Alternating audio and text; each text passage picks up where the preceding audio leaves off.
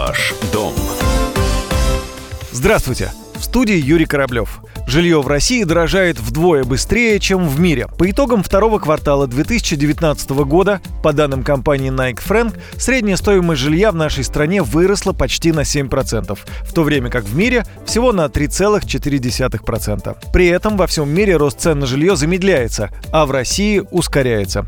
Резкий рост цен на жилье в России за последний год подтверждают все участники рынка. Согласно данным ЦАН, лидером стала Казань. В Москве новостройки эконом-класса за год подорожали почти на 13%, комфорт-класса более чем на 8%. Ускорение роста цен на жилье связано с повышением качества строительства, увеличением спроса и, самое главное, с изменениями в законодательстве, в частности, переходом на эскроу-счета, говорит вице-президент Российской гильдии риэлторов Олег Самойлов. Это привело, безусловно, к определенному повышению ценника, в первую очередь, в сегменте новостроек, ну и, как следствие, за ним э, потянулся вторичный рынок. Но, в принципе, эта новость, в общем-то, во многом отыгранная, и вот по состоянию на сейчас какой-то, ну, там, существенного, прям, чрезвычайного влияния на рынок эта новость уже не оказывает. Э, тем более, надо заметить, что не так все оказалось, ну, по крайней мере, в текущем, условно, коротком периоде не так все оказалось страшно для застройщиков, потому что применительно э, к Москве в общем-то, львиная доля проектов э, будет достраиваться по старым правилам, и здесь все оказалось не так плохо.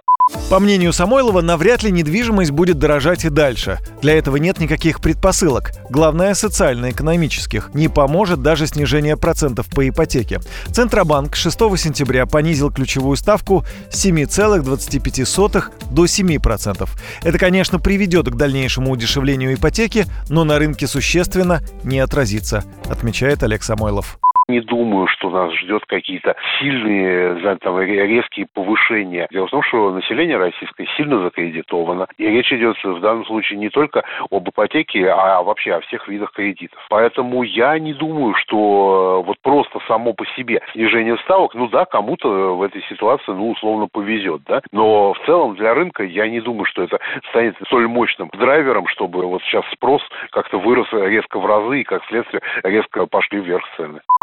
Общемировой рост цен по итогам второго квартала этого года установил рекорд за последние 10 лет. Стоимость жилья повысилась в 52 странах мира из 56 представленных в рейтинге. Также впервые с 2009 года лидером рейтинга стал Китай, где цены выросли более чем на 10%.